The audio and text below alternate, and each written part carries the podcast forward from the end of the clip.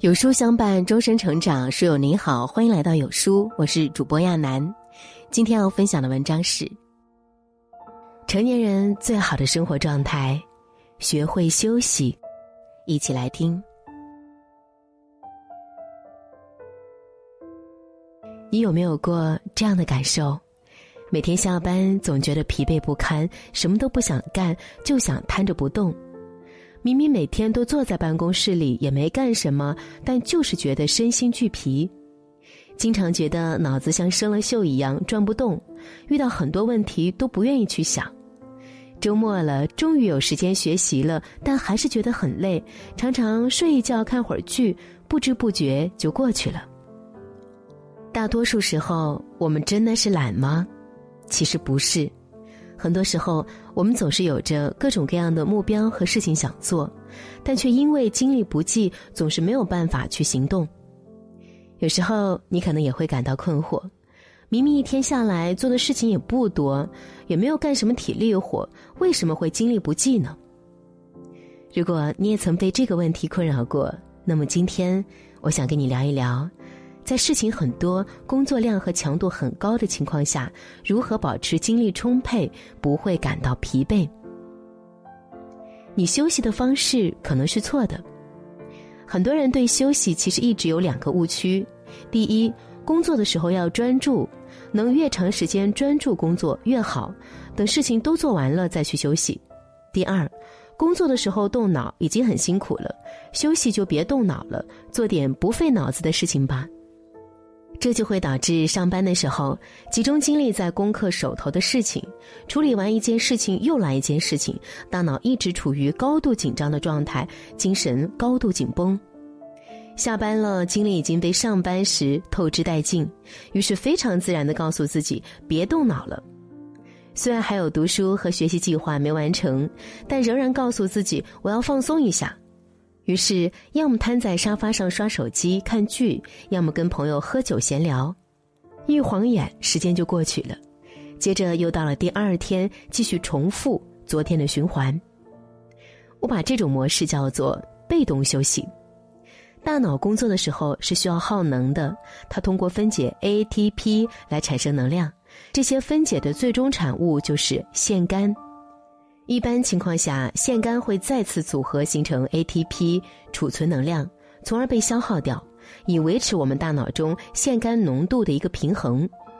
但是，当我们一刻不停的持续工作，大脑全速运转的时候，一方面腺苷被不断产生出来，大量累积；另一方面，这些累积的腺苷又无暇去重新组合消耗，这就会导致大脑里面的腺苷浓度的持续升高。腺苷升高后会降低多巴胺和血清素的分泌，让大脑产生困意，让我们感到烦躁、情绪低落、无精打采、失去行动力，只想静静待着，什么也不动。从进化心理学的角度考虑，这样做是为了告诉身体，你现在的能量已经严重匮乏了，是时候待着不动，好好恢复能量了。这其实是一个危险的状态，因而触发了大脑的警报。现代生活中，我们每天高负荷的工作学习，这种危险状态时常发生。大脑每一天都会判断我们处于能量不足的匮乏里，强制要求我们宕机休息。这就是被动休息的含义。我们的精力已经严重透支了，不得不去休息。通过休息，让精力的债务回归零点，继而开始新一天的工作。但长期来看，这种模式对身体和心态都是不利的。一方面，身体长期处于精力透支的状态里，会持续的给机体造成压力，久而久之会破坏我们的能量系统，产生炎症反应，影响整个身体的运作。另一方面，这种高强度的生活模式也很难给我们满足感和幸福感，会让我们在工作中变得更加疲于奔命，更加机械，从而让自己过得更不开心。正确的休息方式才能真正消除疲惫。所以，一个更好的模式是什么呢？我把它叫做主动休息。前面已经讲过，腺苷只有在我们休息的时候才会合成 ATP，从而被消耗掉，为我们恢复精力。所以，一个好的模式一定是工作和休息交替，而不是专注长时间的去思考和工作。这就是主动休息的第一条原则：交替工作，也就是主动掌控工作和休息的节奏。某集团做过一项调查，发现企业里工作效率最高的百分之十的员工，他们在工作总时长上跟其他员工并无显著差别。差别最大的地方在于，他们平均每工作五十二分钟就会休息十七分钟。组织心理学家约翰也认为，我们每小时至少要休息十到十五分钟。休息的时候不要看邮件、思考工作，而是要做一些不同的事情。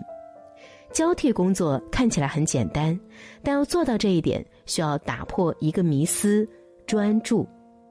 很多人对专注啊，总有一个误解，认为专注就是长时间、持续的、心无旁骛的把注意力投注在一件事情上，把它做好。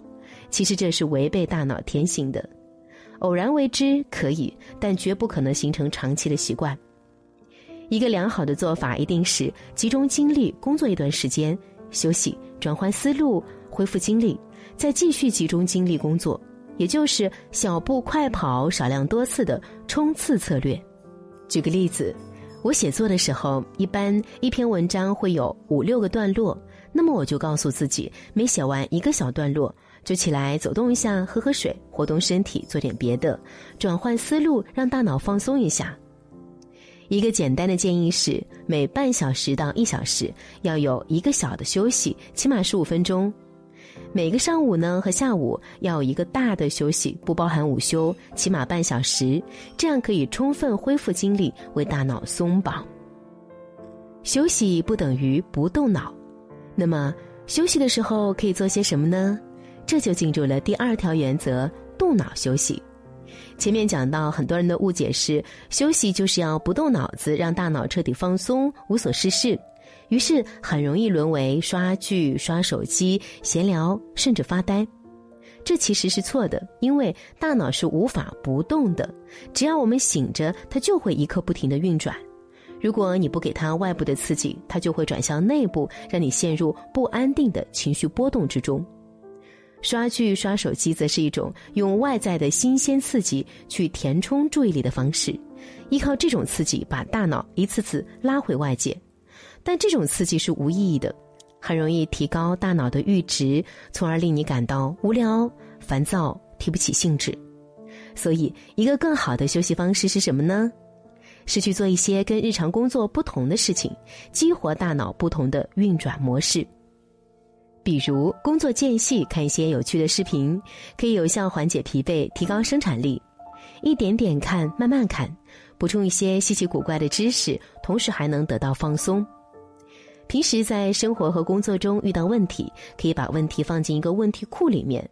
当休息时候，就可以打开问题库，把这些问题拿出来，查阅相关的资料，看看可以如何解决，记下可行的思路和方案。这样一来，一旦能解决一个小问题，可以给你提供大量的成就感和满足感，充分刺激多巴胺分泌，让你拥有更强的动力去做事情。就算没能解决，也可以验证自己的思路，推进对这个问题的解决进程，让自己看到确切有效的成果。学习也是一种有效的休息。有一点啊，可能是很多人难以理解的，其实学习也是一种有效的休息。这就是第三条原则：黄金时间。可能很多朋友会觉得每天那么累，回到家还要学习，这难道不是一件苦差事吗？学习难道不是反人性的吗？为什么说也是一种休息？如果我们在白天的时候可以通过交替工作和动脑休息，使得我们的精力维持在一个比较稳定的水平，状态良好，那么晚上我们做点什么好呢？很多人可能会觉得要去休闲，比如玩游戏、看电影、看小说。这些当然是可以的，不过我会建议你每天抽出一段固定的时间去做一些超出生活日常模式的事情，意思就是投入精力、动脑、动手去探索一些日常不会做的事情，比如学习一门手艺技能、接触一个新领域、培养一个兴趣爱好等等。举几个例子，如果你喜欢读小说、看故事，不妨试着学习一下文学创作，试着动手呢写一点故事。如果你喜欢与人交流，不妨试着运营一个账号，分享一些感兴趣的内容，或是做一做社群。如果你喜欢做手工，不妨学一学咖啡、烹饪、烘焙、刺绣、插画。重点在于每天给自己一段固定的时间，排除其他信息的干扰，让自己能够充分的发挥好奇心、创造力和想法，做一些自己感兴趣、有一定门槛的、需要动脑思考或动手的事情。这会是你一个非常牢固的生活储备。你可以把它当成生活的后花园。一旦你在工作上遭遇挫折，或是人际交往中遇到不愉快的事情，又或者面临压力、焦虑，这些都可以成为你暂时忘记烦恼的地方，让你重新找回快乐和充实感。这种充实感以及创造的乐趣，就是对抗生活的繁琐、无常和枯燥的最好的武器。让生活真正掌握在自己手里。最后讲讲主动休息的第四条原则：设定边界。很多缺乏边界意识的人，很容易在工作生活中承担过多的外部压力，从而导致自己疲于奔命，一直在忙着解决要我做的事情，比如难以婉拒同事的请求或朋友的求助。比起教会下属、孩子动手，总是喜欢自己包揽，过度高估自己的效率，导致接下来太多难以完成的事物。很多时候，我们的时间和精力就是在这样不知不觉之间流逝。每一个点看上去都很小、很琐碎，但累积起来却可能非常乐观。因此，你必须非常明确哪些是你应该做的，哪些是你可以选择做或者不做的，哪些是非常重要、优先要做的，哪些是可以缓一缓或可以转交给他人去做的。在这个基础上，你再安排好每天的日程，不需要计划的非常细，但你需要知道你在未来一段时间里面需要做些什么，多少时间是有余力可以自由安排的，而不是来者不拒。第二点，化零为整。我们每天会有非常多的琐事要处理，工作上，比如回邮件、回消息、写报告、写日志。家庭上，比如买东西、带孩子、做家务，尽量不要让这些事情占据我们每天的休息时间和空余时间，而是安排一段固定的时间去处理，这样可以避免自己陷入时间黑洞里面，让自己不知不觉把大量时间丢进去，忽略了更重要的事情。另一方面呢，这也可以避免这些琐碎残留在我们的脑海中，占据我们的认知资源，让大脑后台持续不断的耗能。所以，平时可以跟需要合作的人尽量沟通你的习惯模式和工作节奏，想办法去找到一个双方都能够接受的平衡，避免过度去迁就别人。交替工作，用小步快跑的冲刺策略，给大脑留出。恢复精力的时间和机会，动脑休息，激活大脑不同的区域，持续为大脑注入能量和活力。黄金时间，为自己留出抵抗生活的庸常，提供成就感和满足感的生活储备。设定边界，明确自己的工作节奏，用自己的节奏去主导自己的行动，而非依从他人。希望今天的文章能够给你一些启发。帮助你走出每天都觉得疲惫的困境，点亮再看，欢迎分享出来哦。